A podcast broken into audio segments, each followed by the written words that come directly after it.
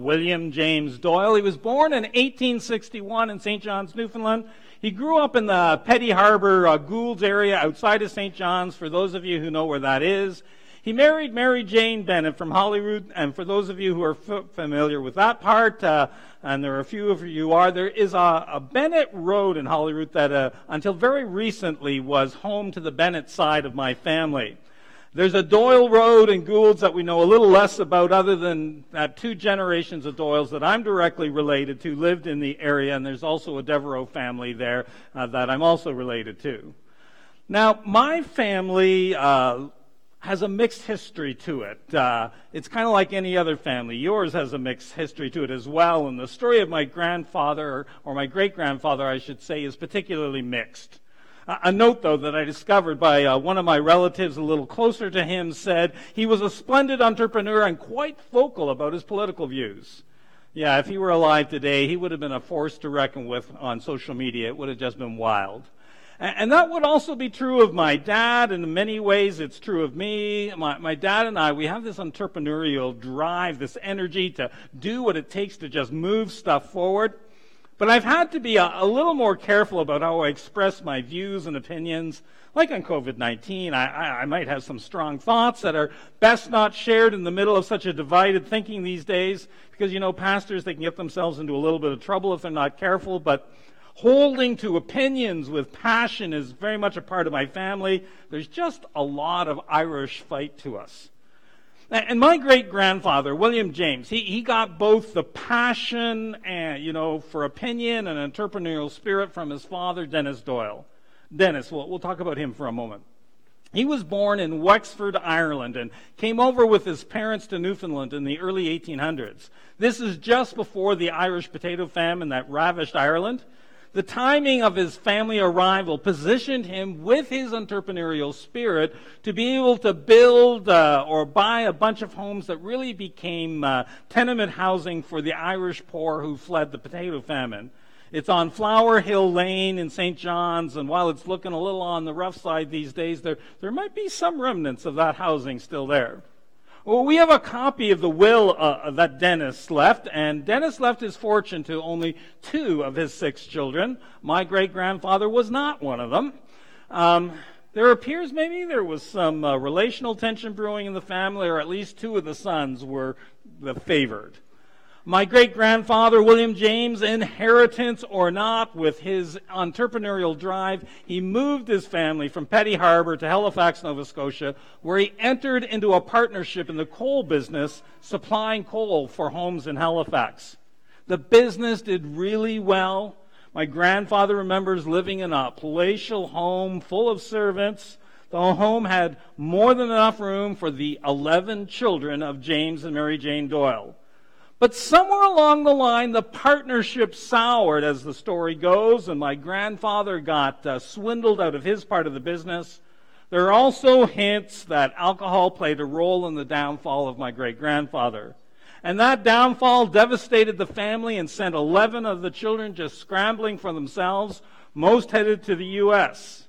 And then my great grandfather, he died at age 68, again with hints that his early death may have been alcohol related. Uh, his son, my grandfather, James Leslie Doyle, he stayed in Halifax, and as a good Irish Catholic boy, he married a Nova Scotian Protestant Scotch girl. This was a scandal. Not Catholic, not Irish, and so my grandfather just kind of withdrew himself from the rest of the family, loved his Scottish uh, Protestant wife, and raised up two boys, my dad and my uncle.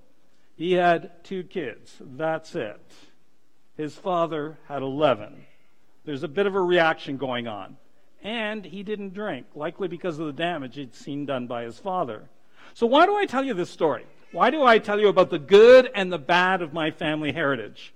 I, I want to give you a quote from a guy by the name of Carl Sandburg. He's, just, he's a 20th century journalist, a writer, a poet. He, he won three Pulitzer Prizes for his work. Sandburg said, when a society or a civilization perishes, one condition can always be found. They forgot where they came from. They forgot their roots. Knowing your heritage is simply powerful. It, it is the key for knowing who you are and why God has you here today. Sure, your heritage, like mine, is mixed. It has good stuff and it has bad stuff. But in your heritage, there are keys that are clues to how God has shaped you, what gifts and talents and passions He has given you, and how they point to how God wants to use you as a gracious barbarian in our world today. Okay, this is our second in a series of messages called Gracious Barbarian.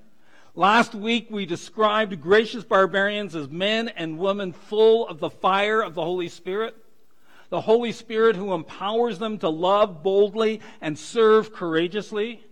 Gracious barbarians love boldly and serve courageously. And if there was ever a time when we needed to see God raise up a vast movement of gracious barbarians, loving boldly, serving courageously, it is now in these uncertain days. And friends, he is calling you. He is calling you to be a gracious barbarian. Friends, this is not the time to hold back, you know, hunker in the bunker and wait for Jesus to return. No, this is the time for you and me both, for the church to rise up, to rise up with strength and love boldly and serve courageously. Friends, this is our mission. This is your mission. We need an army of uh, we need an army of spirit filled, uh, gracious barbarians. So, are you up for it? I mean, God really is calling you. Now, one of the fires that the Holy Spirit ignites, that energizes you to move into your God given mission, is the fire of heritage. The fire that comes from knowing who you are and, and where you came from. The writer of the letter to the Hebrews put it like this Therefore, since we are surrounded by such a great cloud of witnesses, let us throw off everything that hinders and the sin that so easily entangles. And friends, you can do this. You can throw off the sin that entangles. And one of the things that can help you do it is knowing who you are.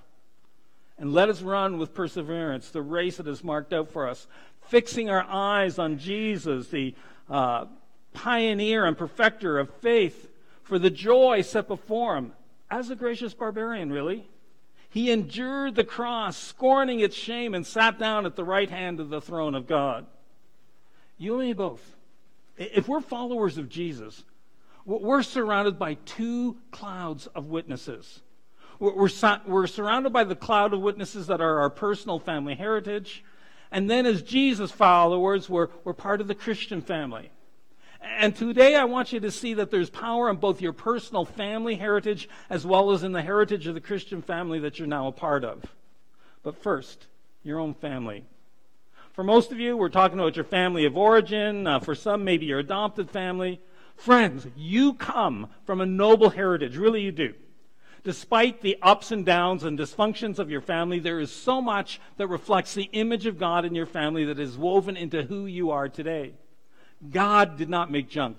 Your genetics are not junk. And there is so much in your family story that you can proudly draw on and gain strength from in your family and that will actually, you'll find glimpses in your family of, of gracious barbarians in the past who will give you a bit of a clue as to how God would have you be a gracious barbarian today. There is something from your family history that belongs to you. Let me say it again. There is something from your family history that belongs to you. It's powerful when you uncover it and proudly allow it to become a part of your story. God has designed you to take the good and the noble things from your family's past and allow them to flow through you as you seek to live a life with purpose and meaning in this world today. To quote Stephen Mansfield, a, a, guy I like to read a lot, and this is a guy uh, who wrote the book that I push a lot, The Search for God in Guinness. Just an awesome, inspiring story. Anyways, Mansfield says, We uh, are made to be empowered and lifted up by what has come before us, by what has been left to us by our ancestors, and by what our fathers and mothers have planted in our souls. Friends, the nobility of our heritage the good that can be found in our family history. It, it should inspire us. It, it should set us on fire to become who God designed us specifically to be. Your family, no, no matter how dysfunctional they may be, are a gift of God to you. And there is good stuff to be found in your family, and that good stuff is in you, and it comes from God, and it is be, to be used in mission for God's purposes. You are called to be a gracious barbarian with roots in the gracious barbarians of your past. So you have a purpose, and some of that purpose can be found in your family history, in God and how He made you to be. And for you to be fully alive, I mean, for you to thrive, I mean, hear me, for you to thrive, you, you must live on mission for Jesus. You must be deeply a part of what Jesus is doing in our city and world. And some of the clues of what God wants you to do come from your family heritage. And the Bible, you know, it's just not silent about the power of your family heritage. The writers of the Bible affirm the power of generations and how we pass our strengths, not just our weaknesses, down from generation to generation. The biblical books of 1st and 2nd Chronicles just tell the stories of generations of people, the good, the bad, the ugly. You have chapter after chapter in the Bible of genealogies, and, and there's a heck of a lot of dysfunction and sin among the people listed in those genealogies. But then, then there are spirit filled, gracious barbarians shining brightly in a dark world, making one huge difference and we grab onto those stories and we let them inspire us. And by the way, all of the Bible genealogies there in the Bible, they all arrive at Jesus, right? The ultimate gracious barbarian.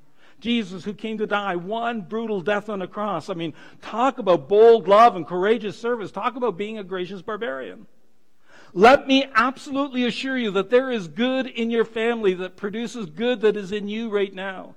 Let me say it again. There is something in your history that belongs to you. Friends, I don't want to see it lost. I, I, don't want to see it stolen because of family trauma or dysfunction or, or because we live in a world that doesn't know how to embrace our past. Friends, do not cancel your family history just because there's junk in it and in some cases, maybe even disturbing junk.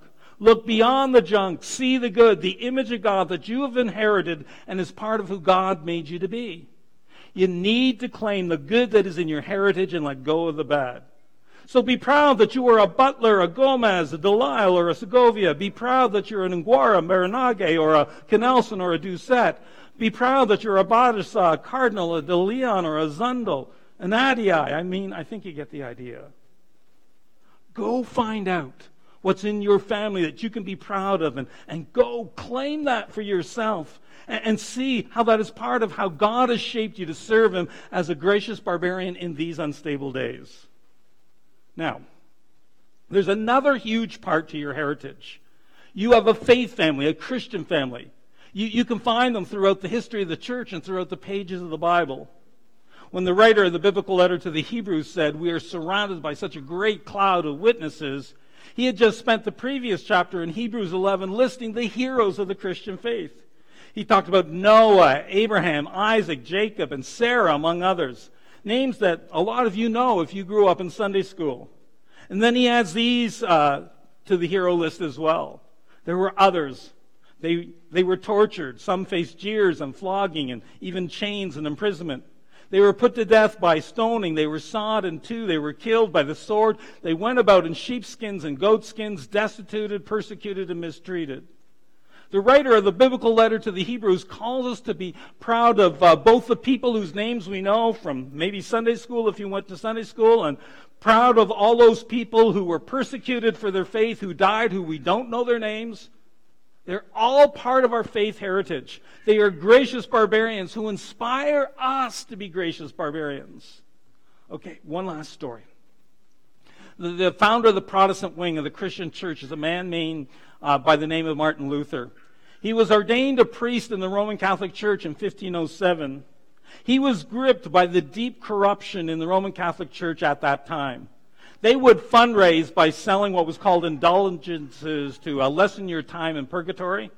Catholics at the time, and some still do today, believe that uh, you have to go to purgatory after you die and spend time there and be purged and cleansed of your sin before you get to heaven. Here was a, a slogan they used in the church back then. Now, no guff, this is true. They did this, and uh, you'd hear this preached in church, so listen carefully. It's kind of older language. When a coin in the coffer rings, a soul from purgatory springs. You get that? A coin, and it would ding in their things, and the soul from purgatory springs. And, and the money, it worked. The money just came pouring in so that loved ones who had died would be released from purgatory and go straight to heaven. Martin Luther, when he started to study the Bible for himself, realized that this was nowhere to be found in the Bible, uh, that this was all just a manipulative fundraising scheme, and he cried foul. And, and he ended up greatly damaging the lucrative income stream from indulgences. So, yeah, he was a bit of a gracious barbarian who took on the power of both church and government. And for that, he was charged with heresy and he was sentenced to death. When asked to give a response to the charges, he said this I cannot and will not recant anything, for to go against conscience is neither right nor safe. Here I stand, I can do no other, so help me God. That's being a barbarian. And out of that, the Protestant church was born. He escaped, though, and eventually was able to gain the favor of the German emperor who allowed him to establish what has now become the Protestant church. So Martin Luther is a hero. He inspires me. There, there is so much good about Martin Luther that I want to have in my life the courage, the tenacity, maybe even the willingness to die for my faith. But sadly, there is a dark side to Luther, like there is a dark side to so many. When, when Luther experienced more and more power as the leader of the quickly growing Protestant church, he had anti Semitic views. And when he had the power, he would persecute and even kill Jews because they had killed Jesus. This is sad but true. Then uh, a guy by the name of Menno Simons led a group to separate from Luther's church. Uh, they had started as part of Luther's church. They separated a group who eventually became known as the Mennonites. Luther persecuted and killed Mennonites for being heretics. The Lutheran Church has only just recently uh, apologized to the Mennonites for that black spot in church history. Friends, even when we come to Jesus and invite him into our lives, he, he does invade us and empower us with his Holy Spirit, but his Holy Spirit can only work to the extent that we let him work. Our, our sin nature, while it was dealt with on the cross, will not be fully eradicated until heaven. None of us will fully overcome the dangers. I mean, the dangerous impact that sin can have on our lives until eternity. But, friends, we can grow. With the power of the Holy Spirit, we can be empowered to do better. We can change as we allow God to work in us, but we won't reach perfection this side of heaven. Remember, nobody's perfect, but anything can happen, right? So God is at work in and through you. God has been at work in and through your family, and God has been at work in and through uh, the heroes of our faith, including Martin Luther and the list we find in Hebrews 11. Here's what God wants you to do God wants you to be proud of your heritage, your personal family and your church family. He, he wants you to find in both families stories that you resonate with, stories that make you proud. Despite the sin and the dysfunction that is in your family heritage and is also in the family heritage of the church, God is still to be seen in both. And he wants us to be set on fire. He, he wants us to be inspired and encouraged by the nobility of our personal family as well as our faith family. So, what gift has God given you that is from your family?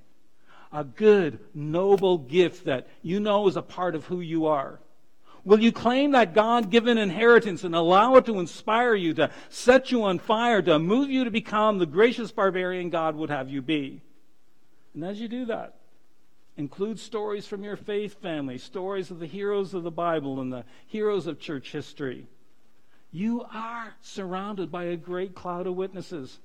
Let them inspire you to throw off everything that hinders you from living a life of purpose as a gracious barbarian and getting yourself free from the sin that so easily entangles. And inspired by that cloud of witnesses, you keep your eyes on Jesus so that we can run with perseverance the race that Jesus is calling us to run. Our city and world need you. And right now, our city and world need you more than ever. You are needed to fulfill the purpose that God has for you, to love in this city at this time of need. And part of that purpose can be found in your heritage and who God has made you to be. Your personal family heritage and your faith family heritage are both awesome. Now go claim that heritage and let it shape you into the bold lover and courageous servant God would have you be. Friends, God really is calling you to be a gracious barbarian. Let's pray that that would happen. Father God, I thank you for my personal family, and I thank you for my faith family. Help me to see what is in both of my families that shapes who I am today. Show me what I am to claim for myself that comes from my family heritage.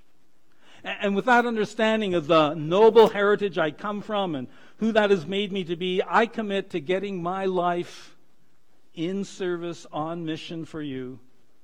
I, commit to being a part of what you want to do in this city and world. And would you fill me, empower me with your Holy Spirit to take those powerful parts of my heritage and use them to bring you glory as you use me to live and love like Jesus every day. I pray in Jesus' name. Amen.